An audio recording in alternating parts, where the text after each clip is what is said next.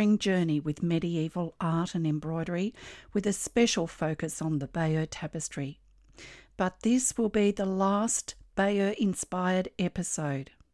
It is, sadly, time to move on. This episode will end that exceptional journey with inspired satire, as well as its marketing appeal, uniquely reinforcing the Bayeux Tapestry's long lasting appeal. I'm fascinated by how modern cartoonists have adapted this medieval format using symbols and figures easily recognisable and understood by their viewers. Things such as a cigar puffing, helmeted Churchill holding sword and shield, walking on the Normandy beach at the time of the invasion, battle blazing in the background with both borders, including further messages supporting the central frieze, just as the tapestry's medieval designer did all those centuries ago. Hello and welcome to the Stitch Safari podcast, a sprightly and upbeat expedition into the alluringly appealing ambrosial world of Stitch history, art, and embroidery. Each fortnight, we'll trek through and discover the utilitarian, the decorative, the quirky, and the just plain fun world that is the art of the needle. My name's Kathy Jack Copeland, and I'm the Stitch Safari Expedition Leader. I'm an Australian textile artist, teacher, judge, blogger, and stitch enthusiast whose work in contemporary machine stitch became my business.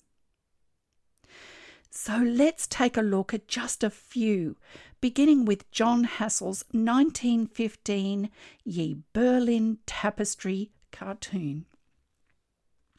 Hassall was an English illustrator known for his advertisements and poster designs. His 1910 design for the Kodak girl, dressed in an iconic blue striped dress, became a feature of Kodak's advertising right up until the 1970s.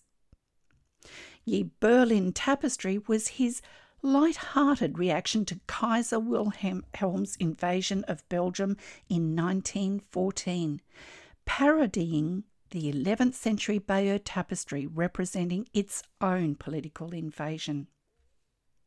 30 cartoon panels poke fun at the invaders, narrating the progress of the Germans using mock archaic language. He caricatures the Germans, their food and wine, and with comic inventiveness adapts the top and bottom borders to illustrate stereotypical objects the English associated with their enemy. Carola Hicks, writing in her book The Bayeux Tapestry, The Life Story of a Masterpiece, writes this It's powerful, funny, and sinister. Ye Berlin Tapestry would have been unimaginable without the original. Yet it is also a tour de force in its own right. It was produced as a concertina fold out book. So it's not surprising then that in the wake of World War II and the D Day landings, that cartoonists quickly related these events with the tapestry and political and military personalities of the time, and boy, weren't there a few. Hitler, Churchill, Montgomery, and Eisenhower were fair game for these smart representations, some appearing just days after the D Day landings. The Daily Mail published Leslie Illingworth's panoramic scroll on June 9, the New Zealand Herald published Gordon Minhinnick's on June 14, and the New Yorker magazine cover appeared much later on July 15, 1948. The tapestry fascinated left wing cartoonist Victor Vicky Weisz, a refugee from Hitler's Germany who emigrated to Britain in 1935. He returned to it repeatedly during the 1950s and 60s using clever analogies, such as the dachshund and poodle as represent- representations for Germany and France, and the Sputnik instead of a comet. A visit to Russia in 1959 by the then English Prime Minister featured bears, ballet dancers, and nuclear weapons. But the tapestry wasn't only used for political mileage by these witty cartoonists. It was often cited in reference to economic battles between Britain and Europe from the 1970s onwards. Nicholas Garland roped in Harold Wilson, James Callaghan, Margaret Thatcher, and Giscard d'Estaing. In one cartoon, a sinking pound sign and a fish symbolised the 1976 Cod War between the UK and Iceland. But he also celebrated Anglo French rapport in 1984 when President Mitterrand agreed to Margaret Thatcher's demand for a budget rebate. Both are depicted wearing chainmail. Maggie has been winged in the heart by an arrow shooting Cupid located in the lower border, with the adjacent cartoon housing a romantic bottle of champagne along with two glasses. Very French. And demonstrating the tapestry's unimaginable versatility is the era of modern day marketing and advertising. This rich source of promotional inspiration from buildings, ships, trees, people, armour, and animals has been used to sell, and sell it does. So, from selling the political story of William and Harold, the tapestry has been used to sell myriad products from as early as the 1920s. But it's the 1960s that really saw the tapestry come into its own as an advertising icon. Carola Hick's book, The Bayeux Tapestry The Life Story of a Masterpiece, states this Although some were witty and relevant, the overall impression was deeply confusing as William, Harold, and Edward urged people to drink beer, watch television, take photographs, take out a mortgage, eat bread, or even bananas. Brand names such as Kodak, Hovis, and Horlicks have associated their products with the Bayeux tapestry, and in the 1980s, Northern Telecom related their interlaced digital networks of fibre optic cables with the embroidery, using a montage of drawn out threads from the tapestry, cleverly turning them into bundles of wires. Others, such as the Bayer Group, spelt B A Y E R, used a three metre pull out of the Bayeux tapestry to celebrate their 125th anniversary in 1988. Buzz Airlines used the tapestry to promote its flights between Caen and Stansted in 2002, and History Today used an illustration of an axe wielding Saxon in their pamphlets, urging people to take out a subscription to save them an arm and a leg. Fabric firm Arthur Sanderson and Co. designed a print in 1922 using images of Harold, William, and Edward, the comet, and buildings, which remained popular in their range until the 1980s. And in 2002, the Sussex group of Harley Davidson used a mail clad tapestry warrior riding a motorbike as their logo.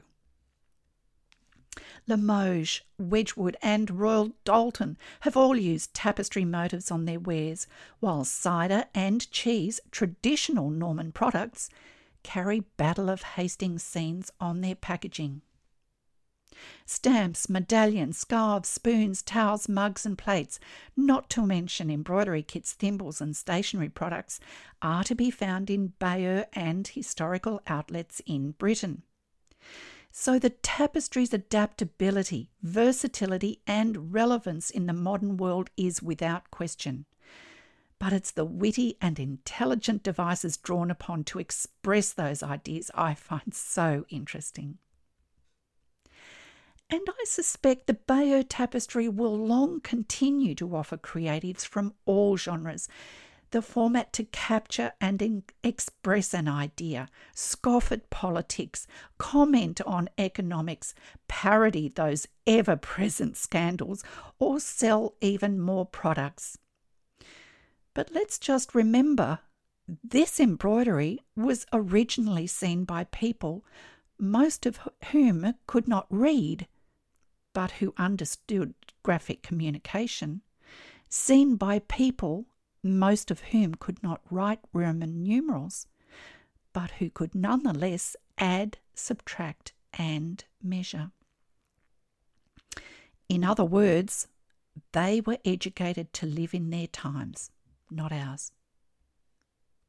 Recreations of the tapestries abound. Elizabeth Wardle was the first in a long line to recreate the uh, original, some have adopted different formats, techniques, and media to tell different histories, whether by professionals, amateurs, individuals, or community based groups.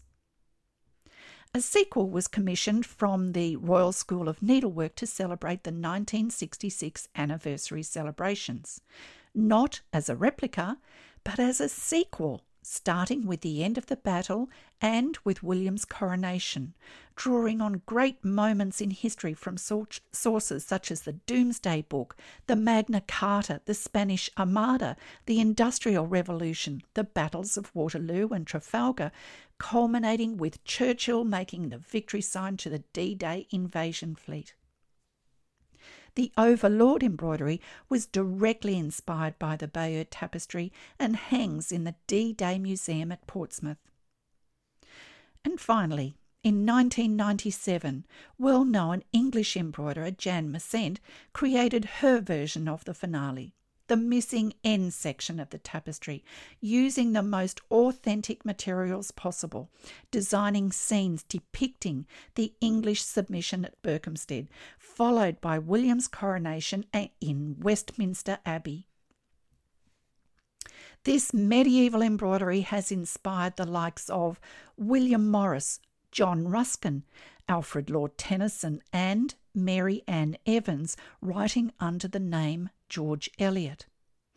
Charles Dickens, however, was unimpressed. And I suggest to anyone as absorbed by the Bayeux tapestry as I am to continue to read and research as new scholarship is offering a greater variety of insights and opinions.